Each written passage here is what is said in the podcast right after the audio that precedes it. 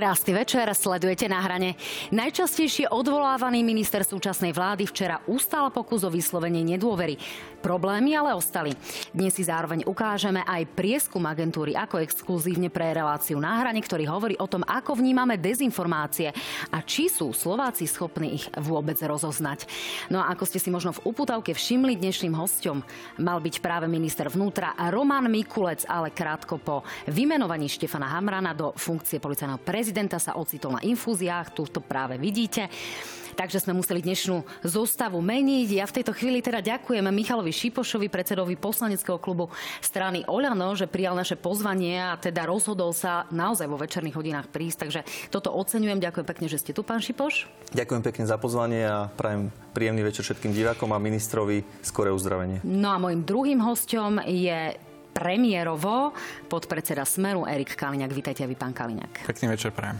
Dámy a páni, samozrejme výsledky prieskumu, ale aj iné informácie z dnešnej relácie uvidíte na stránke noviny.sk. Sledujte aj našu stránku noviny plus SK. No a rovnako, ako to už poznáte, píšte svoje otázky prostredníctvom aplikácie Slido na stránku www.joj.sk. No a v závere, alebo potom na Facebooku. Na niektoré z nich zodpovieme. Takže to je všetko, páni, môžeme začať. Pán Šipoš, ako som spomínala, pán minister skončil v nemocnici, aký je teda ten jeho aktuálny stav. Pýtam sa aj s ohľadom na to, že už zajtra o 11.30 má tlačovku na druhom konci republiky. Vo Vyšnom Nemeckom má nejaké hasičské záležitosti odovzdávať. Takže je minister v poriadku? Ja pevne verím, že sa mu to, ten zdravotný stav zlepší. Už dúfam, že teda na večer alebo ráno bude v poriadku. Samozrejme, nikto nevieme takéto veci predvídať dopredu, ale ja pevne verím, že sa mu to zlepší. Čiže nebol to strach okay. z relácie? Tak e, vzhľadom k tomu, že to je super, myslím si, že nie. Pán Kaliňák, e, od vás očakávam práve inú odpoveď asi. Ja, ja prajem pánovi Mikulcovi skoré uzdravenie. Naozaj zdravie máme iba jedno, z toho by som si nerobil srandu. Pevne verím, že sa ma nezla, nezlakol, aj keď musím povedať, že áno, strana Smer iniciovala jeho odvolanie, presne ako ste spomínali, už šiestýkrát ale naozaj si historicky nepamätám takého ministra, ktorého zlyhanie bolo tak fatálne, že vlastne jeho, po jeho odvolaní volala každá politická strana. Či opozičná, či koaličná, či mimoparlamentná, či to boli primátori, starostovia, dokonca mimovládne organizácie. Naozaj na Slovensku dnes nie je nikoho, berem späť, Igor Matovič, nie je nikoho, kto by sa tohto ministra zastal. Tak bolo to konkrétne 51 e, poslancov, ktorí hlasovali proti, takže k tomuto hlasovaniu sa presne dostaneme pánovi ministrovi, ale samozrejme e, bez ohľadu na tie žarty želáme to najlepšie. E, je paradoxom, že sa nám to stalo už s pánom ministrom Naďom, takže dúfam, že nie sme nejakým spôsobom nejakou hrozbou, a keď v prípade pána ministra Naďa to bolo naozaj veľmi vážne. Pán Šipoš, poďme teda naozaj k tomu odvolávaniu v Národnej rade. Je všetko na ministerstve vnútra naozaj v poriadku a minister minister Mikulec je mužom na správnom mieste?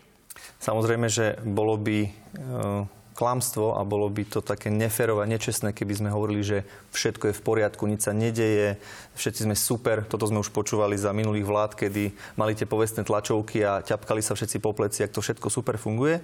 Len potom nakoniec sme zistili, keď sme prišli do vlády, že nie všetko tak super perfektne fungovalo, ako to prezentovala bývalá vláda na čele s Robertom Ficom, Petrom Pelegrinim a pánom vašim stríkom, pánom Kaliňákom. My sme zistili, keď sme nastúpili do vlády a dostali sme do Vienka e, pandémiu, hneď v prvých dňoch sme museli navštíviť štátne hmotné rezervy, kde vládol ten starý známy pán Kajetan Kičura, ktorý, ne, ktorý nerobil, prepač, neskače mi do reči, pán Kaliňák, ktorý nerobil to, čo mal, ne, neplnil e, sklady štátnych hmotných rezerv práve prostriedkami, ktoré sme potrebovali na pandémiu, ale pchal si svoj vlastný trezor zlatými tehličkami. A takto by sme mohli pokračovať rezort po rezorte, inštitúciu po inštitúcii, kde za celé dva roky, ktoré sme pri moci, dennodenne otvárame skrine a vypadávajú nám kostlivci, ktorých musíme samozrejme popri pandémii a popri teraz utečeneckej no, kríze riešiť. Pán faktom je, že napriek tomu, že na, naozaj v rámci akcie Pompeje teraz policia zaistila 28 ľudí, niektorých z nich uh, potom pustila, ale preverujú uh, vážne podozrenia z trestných činov práve na štátnych hmotných rezervách. Faktom je, že ste tam už dva roky. Ano, Faktom ano, je, že to je čas polovica funkčného obdobia, kedy sa už stihne upratať. Nie je to tak? No, takto. E, ten rezort e, ministerstva vnútra nie je nejaký malý rezort. Asi budete vedieť, že je tam veľké množstvo policajtov, hasičov, štátnych úradníkov, krízové riadenie, civilná ochrana tých inštitúcií a tých sekcií na ministerstve je obrovské množstvo. A samozrejme, že nedá sa urobiť všetko hneď. A za dva roky neurobíte zázraky na inštitúciách, ktoré 12 rokov bývalej vlády boli inštalované ich ľuďmi, boli podceňované, veľakrát sa tam robili kšefty, veľakrát sa tam robili predražené veci, ktoré na oko vyzerali, že všetko je v poriadku, pretože vtedy kríza žiadna taká vážna nebola a tvárili sa, že všetko je pod kontrolou, ale keď prišli reálne krízy, keď prišla pandémia, tak sme zistili, že jednoducho sklady štátnych rezerv sú prázdne a my sme museli okamžite no, konať. Napriek tomu e, ten odbor krizového riadenia riadil pán Dritomský a to je ešte nominant práve e, pána Kaliňáka. E, pán Kaliňák, toto je tak trošku pásca, pretože to upratovanie nebolo také dramatické, aby naozaj ministerstvo bolo vymetené od podlahy, ak to takto trošku prifarbím. Čo sa deje na tom ministerstve a čo tam zlyháva a nezlyhávalo povedzme v minulosti za obdobia fungovania vášho, vášho strika, keď teraz vlastne to ministerstvo kritizujete? Ja som povedal, že veľmi famozná príprava. Vidím, že tam máte napísané o pána Kičura. Ja by som vás už iba chcel poprosiť. Áno, ďakujem, vlastnoručne písaná. Pekne. Ja vám chcem iba povedať k tomu, že pána Kičuru sa žiadne zlaté tehličky nenašli. Po nie. dvoch rokoch si myslím, že je naozaj čas, aby ste túto... Syna? Či nie, nenašli sa u nie? nikoho, nie. Božiaľ. Ja viem, a, že ste sklamaní, musíte si to vysvetliť, lebo ste im to dali ako úlohu. Rozumiete, že ste teraz zobrala NAKA 20, myslím, 8 osôb. 20, samozrejme, že áno, o tom sa vôbec nejdeme baviť. No ale nejdeme hovoriť o tom, že to boli vymyslené tehličky, hádam. No samozrejme, že boli, presne to ale, vám tu teraz ale, hovorím. Boli ale. to vymyslené tehličky. Aj tie byty nakúpené za lacno boli vymyslené? trezory, ktoré ste si vymysleli, boli vymyslené. Aj tie byty za lacno, to bolo tiež vymyslené v starom meste? Áno, lebo je to mhm. všetko do prekážané a policia nemá čo. Preto teraz vlastne prichádza lov na zlato. Tá otázka bola teda na ministerstvo vnútra. A do písmena. Však vám to, na konci vám to súd ukáže. Poďme k pánovi Mikulcovi. Je tam predsa v rámci akcií a akcie Pompej naozaj 28 ľudí. To vyšetrovanie tam prebieha, čiže policia si to asi... Ako môžete 17 ľuďom vykopnúť dvere a potom ich na druhý deň pustiť? Ako sa vám takéto niečo podarí? Jedine dosadíte si pána Hamrana a pán Mikulec je tak unavený, že skončil v nemocnici z toho, že vytelefonoval a hovorí, idú ma zase odvolávať, to idú, teraz, ma, idú ma odvolávať, okamžite chodte vykopnúť všetkým ľuďom, ktorí máme na playliste dvere. A čo sa stalo zase? Čo sa dneska stalo? Že sa Zase pán minister Mikulec, ešte predtým, než teda skončil v nemocnici, s pánom ministrom Matovičom, s policajným prezidentom novovymenovaným, si dali, ešte samozrejme s pánom premiérom Hegerom, si dali spoločne stretnutie a diskutovali o tejto akcii. Toto sa už stalo Kde minulý rok. No, na konci mesta schovaní ste no, boli. Na druhej strane, nie je toto konšpirácia, predsa len orgány činné, orgány činné v trestnom konaní nejakým spôsobom. Páni, ak dovolíte, ešte som tu ja. Orgány činné v trestnom konaní to predsa len len vyšetria. V tomto eh, v štáte predsa len rozhoduje súd, takže si počkáme na to eh, definitívne rozhodnutie, ale faktom je, že sú veci, ktoré sa robia na pokyn prokurátora a asi by naozaj nikto neriskoval, že sa to len tak rozpadne. Nie je to tak, pán Kaliňák? Bývalý policajný prezident je aktuálne právoplatne obvinený zo zneužívania právomocia zmarenia spravodlivosti. Ja som myslel, že tu bude sedieť pán. Ktorý pán, pán Kovažik. A pán Kovažik bol nominovaný kým? Pán Kovažik Na úrad vlády, vážo... keď bol Robert Fico premiér. Ale však tam nepáchal trestnú činnosť. Ale Pána Kovažika potom, čo spáchal trestnú vlády, činnosť, si minister vnútra, pán váš Fico minister vnútra Mikulec. inštaloval na úrad vlády. Ale to nie je argument, pán, pán Šipoš, to vôbec nie je argument. A čo je argument? Pán, argument je, že pán Kovažik spáchal trestný čin pod vedením Mikulca. Pán, pán Mikulec Kovažik, priznal, ten, že zavolal pán na druhej strane, Ale čo? Na druhej strane máme tu, páni, ak dovolíte, máme tu aj akciu Dobre, Očistec, jednu, ktorá naozaj hovorí o tom, že, že tie bývalé policajné zložky neboli v poriadku. Nech sa páči. Pán minister Mikulec si teda toho nášho človeka si z neho spravil poradcu v čase, uh-huh. keď bol právoplatne obvinený a stíhaný. Uh-huh. To znamená, že čo sme vlastne sesterské strany? Teda, a teraz nerozumiem, vy ste akože tak, toto je zlý ten pán Kovažik, alebo Nie, je dobrý? Nie, vy tu rozprávate, že hovorím o konšpiráciách, ja vám tu hovorím, Ale že... či je dobrý alebo zlý ten Kovažik? Pán Kovažik porušil podľa mňa zákon na pokyn ministra Mikulca, ktorý sa ráno zobudil, vyšiel na balkón v budove, kde bol pán Zeman. Všetky tieto veci sa vyšetrujú páni a navrhujem no, naozaj, aby sme stihli, priznal, ale... aby sme stihli témy, ktoré naozaj máme určené, uh, určené nejakou mojou dramaturgiou. Buďte takí dobrí, poďme to rešpektovať. Vráťme sa k tomu odvolávaniu pána ministra Mikulca. Nech sa páči, takto dramaticky to vyzeralo v Národnej rade. V štátnych hmotných rezervách mali byť tie stany, čo tu Roman Mikulec musel objednávať od súkromnej firmy. Ale nie je tam Ficova Pelegriniho kamarát, buzerant posratý, Plný trezor zlatých tehal miesto stanov pre utečencov. Vaša história je katastrofálna, pán minister. Nie len, že by ste mali teraz odstúpiť ako gesto, normálne politické gesto. Vy ste sa nikdy nemali kvôli tomu, ako ste sa správali na vojenskom obrannom spravodajstve, stať ministrom. Nemáte žiadne predpoklady, ani morálne, ani odborné na to, aby ste vykonávali takúto dôležitú funkciu. Tvárite sa dnes, že vaša zodpovednosť nie je žiadna, ale to sa mýlite. Pán poslanec Fico, vaša zodpovednosť a zodpovednosť aj vašich kolegov, ktorí tu 12 rokov drancovali Slovenskú republiku, tu bude vždy. Nikto neodozdal riadenie migračnej krízy z rúk štátu súkromným firmám. Sme o tom nehovorili a skutočne ja tu nebudem robiť advokáta pánovi ministrovi Mikulcovi. To odmietam.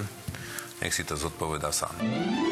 No, e, pán Šipoš, ja sa vrátim k tomu, čo odznelo e, na samotný záver a to boli tie slova Borisa Kolára, ktorý tu minulý týždeň v náhrane povedal, že naozaj nepotrebuje robiť advokáta Romanovi Mikulcovi. E, vieme o tom teda, že strana Smerodina ani jeden jej poslanec sa nezúčastnil toho hlasovania, to znamená nevyjadrili podporu, a respektíve nehlasovali proti návrhu strany Smer. Ani za ani za ale.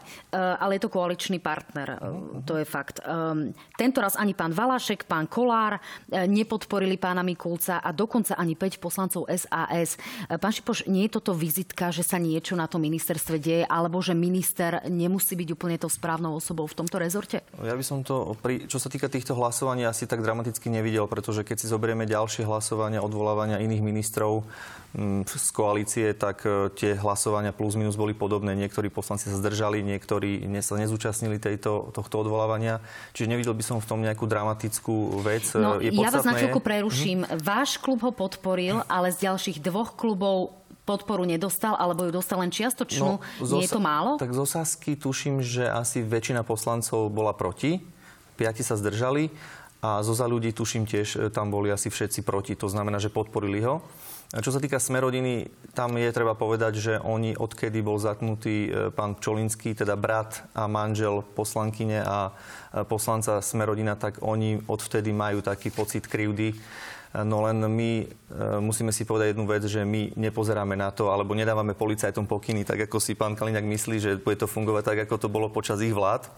My proste sme ľuďom, policajtom, povedali, že majú voľné ruky a môžu stíhať kohokoľvek. Podstatné je, aby tú prácu si robili dobre, aby si ju robili zodpovedne a čestne. A potom je tu už v ďalších rukách či prokurátorov, sudcov, aby rozhodli, či je to správne, alebo nie sú dostatočné dôkazy na to. Pán Kaliňák, dúfate, že ten ďalší pokus už bude úspešný? Ak teda matematickým rádom budeme pokračovať v tomto odvolávaní a tá podpora sa bude znižovať? Ja si nemyslím, že by mal dojsť ďalší pokus. Naozaj to hlasovanie je hamba. Nepodporil ho napríklad z vášho poslaneckého klubu pán Krupa, ktorý odmietol aj účasť tejto relácii, lebo proste o to nemal záujem. Ale tu nejde tak ani o to hlasovanie. Pointa je v tom, že žiaden z koaličných partnerov nevystúpil ani s jedným jediným argumentom, prečo to, čo spravil pán Mikulec, je v poriadku.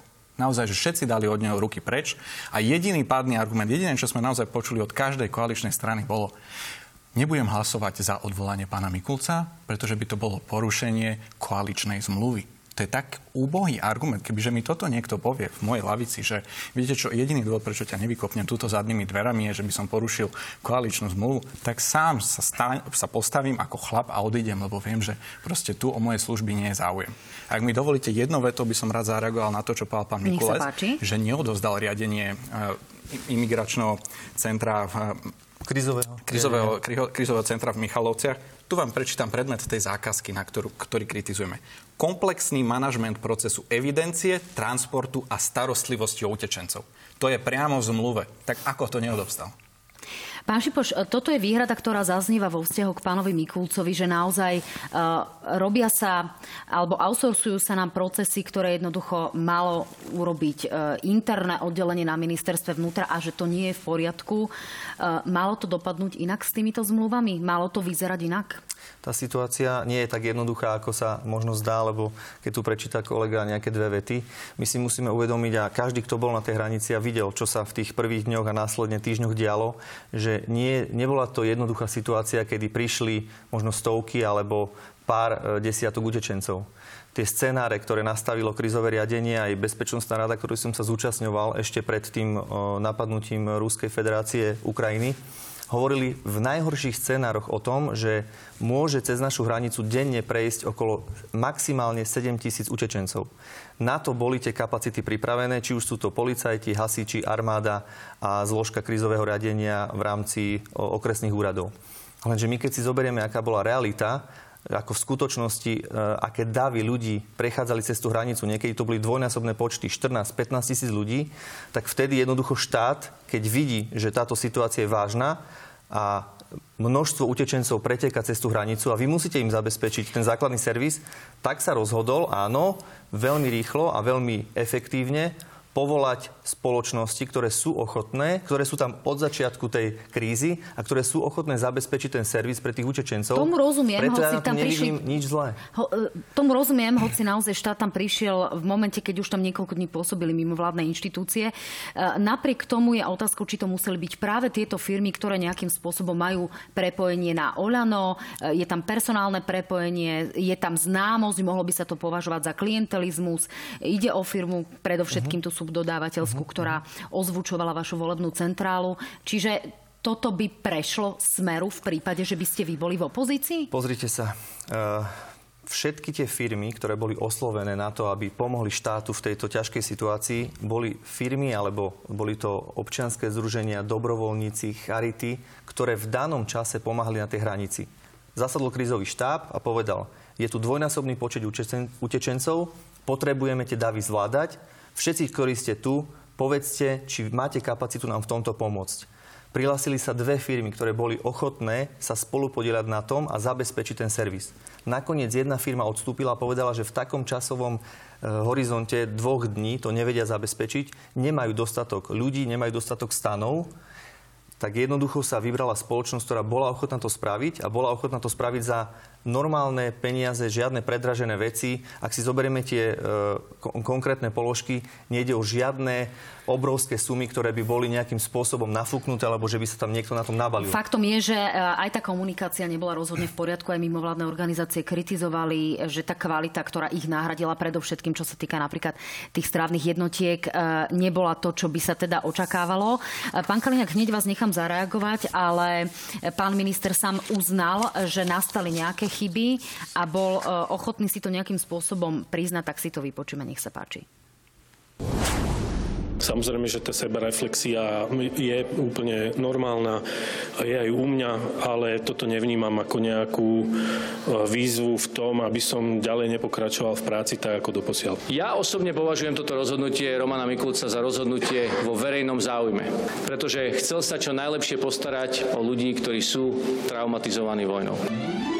No, pán Kaliňák, e, bolo tu isté uznanie a nejaká sebareflexia. Na druhej strane e, žijeme naozaj vojnové časy, toto je mimoriadná situácia, toto nie je naozaj nejaké rozkradanie eurofondov, ak to povieme e, v súvislosti s tým, čo sme tu zažívali v minulosti. Čiže e, naozaj nie sú prípustné nejaké chyby, ktoré sa udiali. E, o tých eurofondoch hovorím práve preto, pretože sme časť týchto peňazí museli Bruselu vrácať, to je preukázateľné, predovšetkým z rezortu školstva v minulosti. Čiže preto sa pýtam, či toto nie sú chyby, ktoré povedzme sú nejakým spôsobom odpustiteľné v takýchto kritických časoch. Nie, pretože tá chyba je jedna a je zásadná. Do 10. marca pána ministra nebolo. Na hranici bol trikrát, raz toho varil guláš, ale spýtajte sa akokoľvek aktivistu, akokoľvek mimovládnej alebo charitatívnej organizácie a poviem jedno. Áno, boli tu policajti, áno, boli tu hasiči, áno, boli tu dobrovoľní hasiči, armáda. armáda. Všetci pomáhali, ale chýbal pán. A tým pánom mal byť jeden jediný človek, a to pán minister Mikulec. Ani nie je sekcia krízového riadenia, pán Mikulec, ktorý tam chýbal a ktorý tomu nedával jasné tempo a jasné pokyny. A problém je, že keď po vlastne aj vďaka vašej televízii sme sa dozvedeli o týchto nedostatkoch od eh, týchto aktivistov, prišla konečne tá inicia, iniciatíva ministra Mikulca a jediné, po čom naozaj všetci dobrovoľníci volali, bolo prosím spolupracujte, pomôžte nám. Namiesto toho dobrovoľných tých eh, kuchárov bez hraníc poslal domov, nahradili ich bratislavským gastro, ktorý sa vzťahoval. Nie, však to povedali nie, oni. Nie, Tie, Pán Šipoš, hovoríte, povedali hovoríte to o oni. tom, o tom, že bratislavská firma zabezpečuje v Gabčíkove stravu Tam pre utečencov, zmluvu, ale nie na to- východe. Na Nie, východe sú pán- e, spoločnosti, ktoré zabezpečujú stravu z východu. Nie, nie, to, nie je pravda. Pán, pán minister Mikulec to povedal jednoznačne. Áno, tá zmluva, ktorá sa našla, tá patrí pre tú firmu z Bratislavy a je- týka sa Kapčíkova, ale rovnako sa samotná firma vyjadrovala, že sa musí stiahovať na východ. Mala tam e, variť za 20 eur za jednu porciu Nie, na nie, jeden to nie je deň. pravda. Toto následne ministerstvo vyvrátilo, povedalo toľko ono nezaplatí a tak ďalej. To je jedno. Skrátka, nepomohli ste, nahradili ste ich. No na druhej strane tie je- argumenty, ktoré, vec e, ktoré zaznievali naozaj aj v parlamente, boli, že v Rohovciach v azylovom centre sa za minulej vlády varilo za 15 eur. Čiže Sákovej. bolo to stále v poriadku? Určite áno. A to, V minulosti? pointa je, pointa je, V dvojnásobnú že- sumu, ako teraz. Nechajme pána Kaliňaka zareagovať. No, informácie, ktoré sme mali, boli, že idú variť za 20 eur. Toto, Va- takto mala byť sedem. podpísaná Varia zmluva. Pani moderátorka, pointa je, že volali všetci o spoluprácu, aj samozpráva. Ja sa chcem dostať k tým Michalovciam, lebo tie pokladám za najväčší problém a to migračné centrum, čo tam vybudovali. Ja som tam bol presne na hranici, ako hovoríte, bol som sa tam pozrieť, bol som v tých Michalovciach. Tam predtým fungovalo stanové mestečko, ktoré si vybudovala samozpráva sama v spolupráci s dobrovoľnými hasičmi. Keď sa pán Mikulec zobudil 10. marca, tak tam zavolal, dal pokyn, neviem, či to bol on priamo, alebo cez vášho prednostu a povedal, zbalte to mestečko, ideme to robiť my. Tak prepačte, v tomto momente, keď si to teda Mikulec zobral za svoje a povedal, ideme to robiť my, by som čakal trošku inú prípravu, ako to, že dojde večer na krízové zasadnutie a spýta sa kamaráta pána Hegera, že počúvaj, nepoznáš nejakú firmu, nevieš mi tu niekoho dohodiť, že by sme boli? to spravili. tam boli? Ale však to tak on hovorí, však Ale sa k tomu priznal. Teda, pardon, najprv klamal o tom, že to boli boli? malskí ričeri. Ale kde som mal byť na krízovom zasadnutí? Však ste tam vedieť- nezavolali ani náš, hovoriť, ani primátora tak Michaloviec. Jak môžete vedieť, Normálne tak s bolo? nikým, túto štát s nikým nespolupracoval. Boli tu samozprávy s dobrovoľníkmi a potom tu bol pán Mikulec, ktorý do 10. marca neurobil nič a potom to prebral celé a dal to bratislavským firmám. Pán Šipoš, faktom je, No že tá teda kritika, je. kritika tu naozaj bola, jeden z tých prvých konfliktov nastala s, e, napríklad s primátorom Košic, s pánom Poláčkom. Ehm, predsa len neuvažuje strana Olano o výmene na pozícii ministra vnútra? Momentálne určite nie. E, Ja si myslím, že z boja sa neuteká a tá situácia na hraniciach sa zvláda. Len samozrejme, že každý má na to iný pohľad a každý by to chcel lepšie. A ja by som chcel, aby to bolo lepšie, ale my si musíme uvedomiť, že tá situácia nie je jednoduchá nie je obyčajná, ktorá sa deje raz za 5 rokov alebo každý rok. Takáto migračná vlna, ktorá prišla k nám, sa neudiala za posledných možno 50 alebo 60 rokov od druhej svetovej vojny. Čiže my si musíme uvedomiť, že situácia je vážna. Áno, je pravda, že postupne sa vylepšujú procesy, ale to je prirodzená vec. To nie je nič katastrofálne, nikto sa tam nenabalil, nie sú tam žiadne predražené veci. Ešte aj tie obedy a tie, tú stravu, keď si porovnáme, ako to bolo za pani Sakovej, tak vidíme, že tá stravná jednotka na deň bola 15,40 a momentálne teraz na hranici s Ukrajinou sa celodenné jedlo raňajky, obed, večera, na deň, na osobu platí štát 7 eur. Čiže ja by som nerobil z toho nejakú drámu. Ja chápem, že vy sa snažíte z opozícii nájsť nejaké veci, hľadať a e, e, trošku aj prifarbovať, ja to chápem, ale musíme si uvedomiť, aké sú fakty. A fakt je ten, že ministerstvo vnútra to zvláda. Niekedy je pravda, že v komunikácii by mohli viacej pridať. Ja osobne som aj navrhoval ministrovi, že by robili možno pravidelné tlačovky každý týždeň, tak ako to bolo na ministerstve zdravotníctva covidové, raz do týždňa pekne zmonitorovať, čo sa udialo, čo je pred nami, aký To by je vám stačilo, pán Kaliňák? Tak im to asi nestačilo, určite si myslím. Takéto odpočty pána Mikulca, aby ste vedeli, čo sa tam deje. Určite nie. Určite nie. Oni, Tak, maj- tu oni, máte oni majú... odpoveď. Pán Šipoš, v ale- každom prípade... prepač, prepač, prečo by ma mal informovať o práci súkromnej firmy pán Mikulec, ktorý s ňou nič nemá? Ale prečo, keď je vážna vec, by ste si nemohli zavolať aj súkromnú firmu, ktorá to robí dobre, ktorá má s tým skúsenosť a ktorá to, to nerobí predraženie. Prečo by ste nemohli? Lebo tá súkromnú firmu vám doporučil váš kamarát, to je strašný problém. Ak si to neuvedomujete, tak Keby to je ste niečo boli na tej hranici vy a pomáhali by ste, boli by ste dobrovoľník, možno by vybrali aj vás. Boli tam samozprávy, boli tam Dobre, dobrovoľníci, vy ste si objednali už sa súkromnú firmu. v kruhu. E, Pôjdeme ďalej. Verím, že keď pán Mikulec príde osobne do tejto relácie, e, tak nám vysvetlí aj to, či naozaj tie informácie neboli, neboli v predstihu, keďže tie informácie informácie o situácii na Ukrajine sa objavovali naozaj e, ako krízové scenáre už na jeseň minulého roka. Poďme ale k dezinformáciám. E, dezinformácie sú rozhodne problém. Naozaj Národný bezpečnostný úrad už aj niektoré weby vyslovene zastavil. No a televízia Joj si dala vypracovať prieskum, ktorý hovorí o tom, že Slováci naozaj sa cítia nejakým spôsobom v područí dezinformácií. Čiže prieskum agentúry AKO pre reláciu na hrane ukazuje, že podľa oslovených dvaja z troch Slovákov nevedia rozoznať pravdivú informáciu od dezinformácie. Na otázku myslíte si, že väčšina ľudí dokáže aj v súvislosti so situáciou na Ukrajine rozoznať pravdivú informáciu? Odpoveda určite áno 9%, skôr dokáže 26%. No a o tom, že Slováci nerozoznajú dezinformácie, je skôr presvedčených 40% a určite presvedčených 19,7%, čiže spolu takmer 60%. O čom to svedčí, pán Šipoš?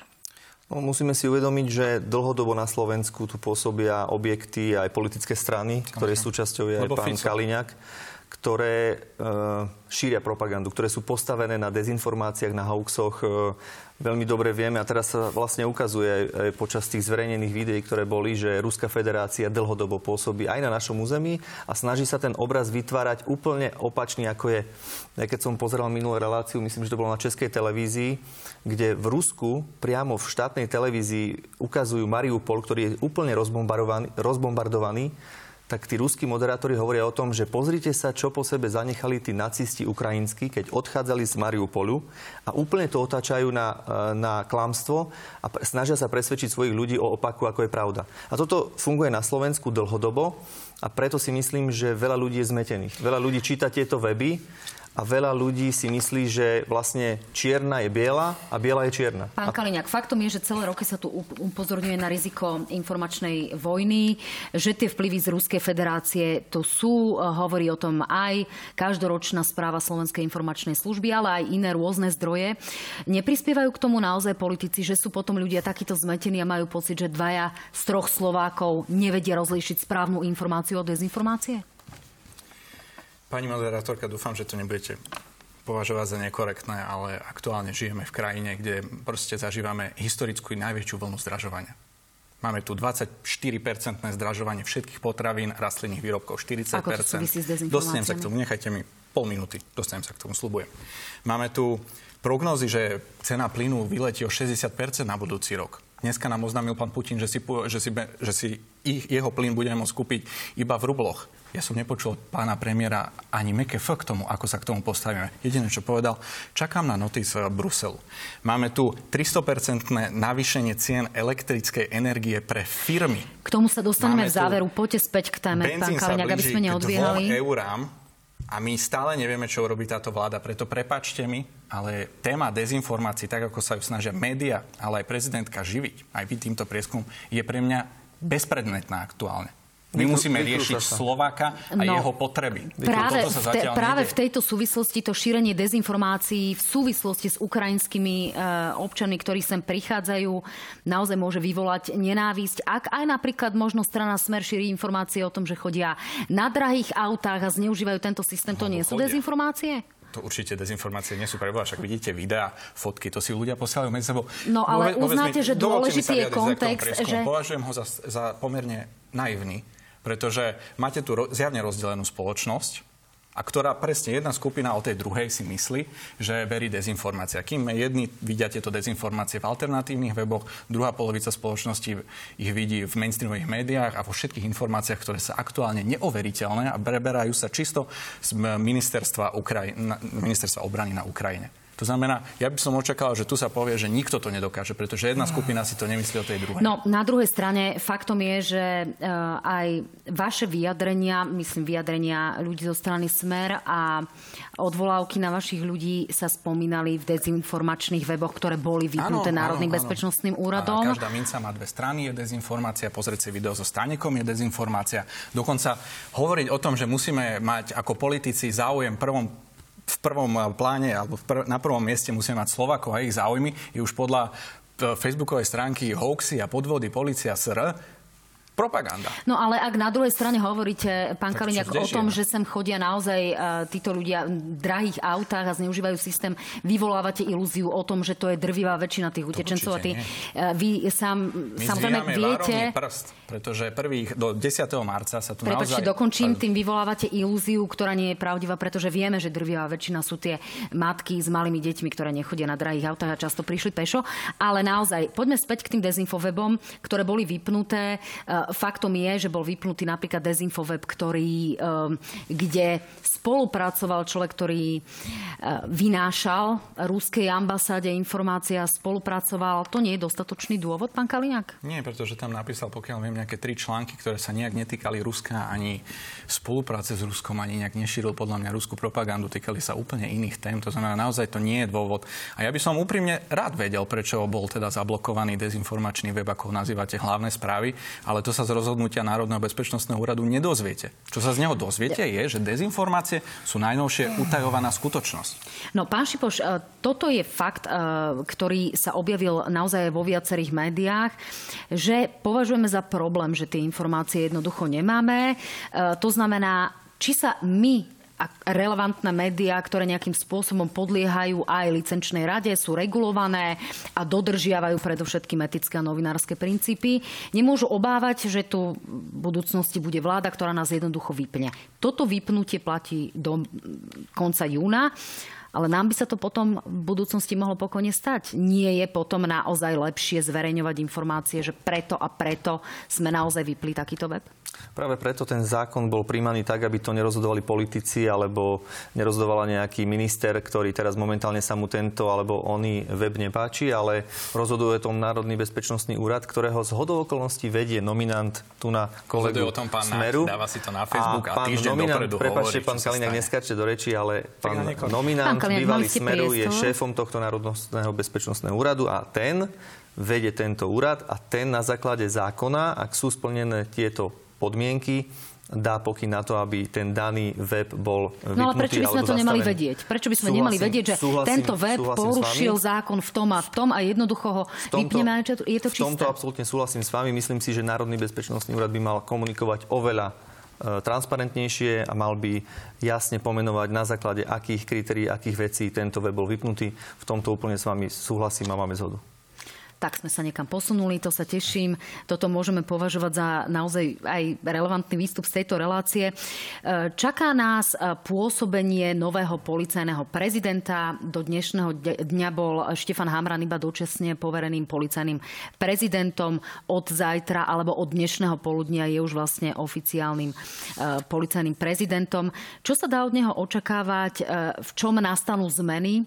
A máme očakávať aj také tie podobné veľké akcie, ako sme videli teraz tieto Pompeje, alebo akcie ako e, zatýkanie plošné, nejaká očista spoločnosti, alebo čo máme čakať? Ja osobne očakávam od nového policajného prezidenta absolútnu bezúhonnosť, čestnosť, statočnosť a aby konal v prospech záujmu, záujmu Slovenskej republiky, aby neboli naši ľudia, ako to bolo v minulosti, že keď to bol Bašternák alebo to bol nejaký kamarát Kaliňákov, tak tých sa netýkal zákon.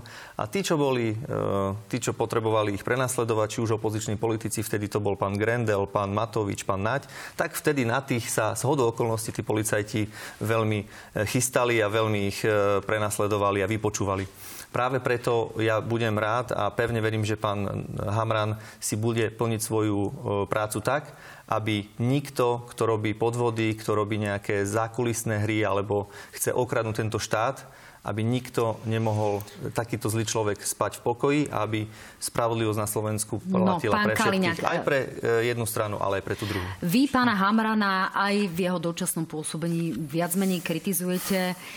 Chcete tým naznačiť nejaké, nejaké čo, politické čistky, ktoré by v tomto zmysle mohli nastať? Alebo čo vám prekáža na, na pôsobení pána Hamrana? Alebo mu dôverujete, že ten systém politi- naozaj nefungoval dobre a že to jednoducho očistí? Určite áno. Určite mu dôverujem, to máte pravdu. Nie, pozrite sa. Pán Hamaran povedal úplne jednoznačne, čo ide robiť. Povedal, že ide bojovať s temnými silami.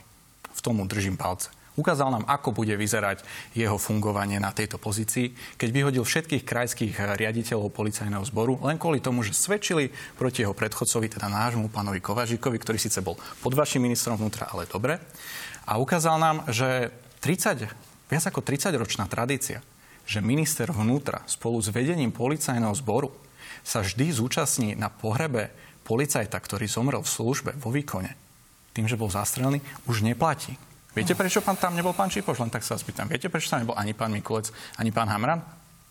Pán Kaliňák, všetky Nie, pocty, dobre, ja vám to všetky poviem. pocty, Ja vám- ktoré si zaslúžil. Ja vám to poviem. Prosím vás, Oslavovali 50. prosím vás, všetky Pán pocty, ktoré mal, 50 mal ten bola policajt, mal zabezpečené. než obeť a prosím vás, ste sa ma pýtali niečo. obeti. Rozumiem, ale neodpovedáte. naozaj ako v tomto zmysle nezneužívajme tú Nezneužívajte situáciu. túto tragédiu rodinu, prosím vás. Pán Bola to Kaliňák. veľmi ťažká situácia, tak Skôr ma zaujíma naozaj boj proti korupcii. Bola tá polícia natoľko v poriadku, že že by mala fungovať ďalej tak, ako fungovala doteraz? Chcete tým naznačiť, že naozaj doteraz to bolo dobré a za pána Hamrana to jednoducho budú nejaké čistky? Nie, ja sa, ja sa veľmi teším z toho, že obvinení, legálne obvinení, právoplatne obvinení policajti si od dnešného dňa s nástupom pánom Hamranom môžu zlepšiť aj v hodnosti, aj vo funkcii. To je výborné, to je geniálne proste, čo, s čím prišiel pán Hamran. Klobúk dole.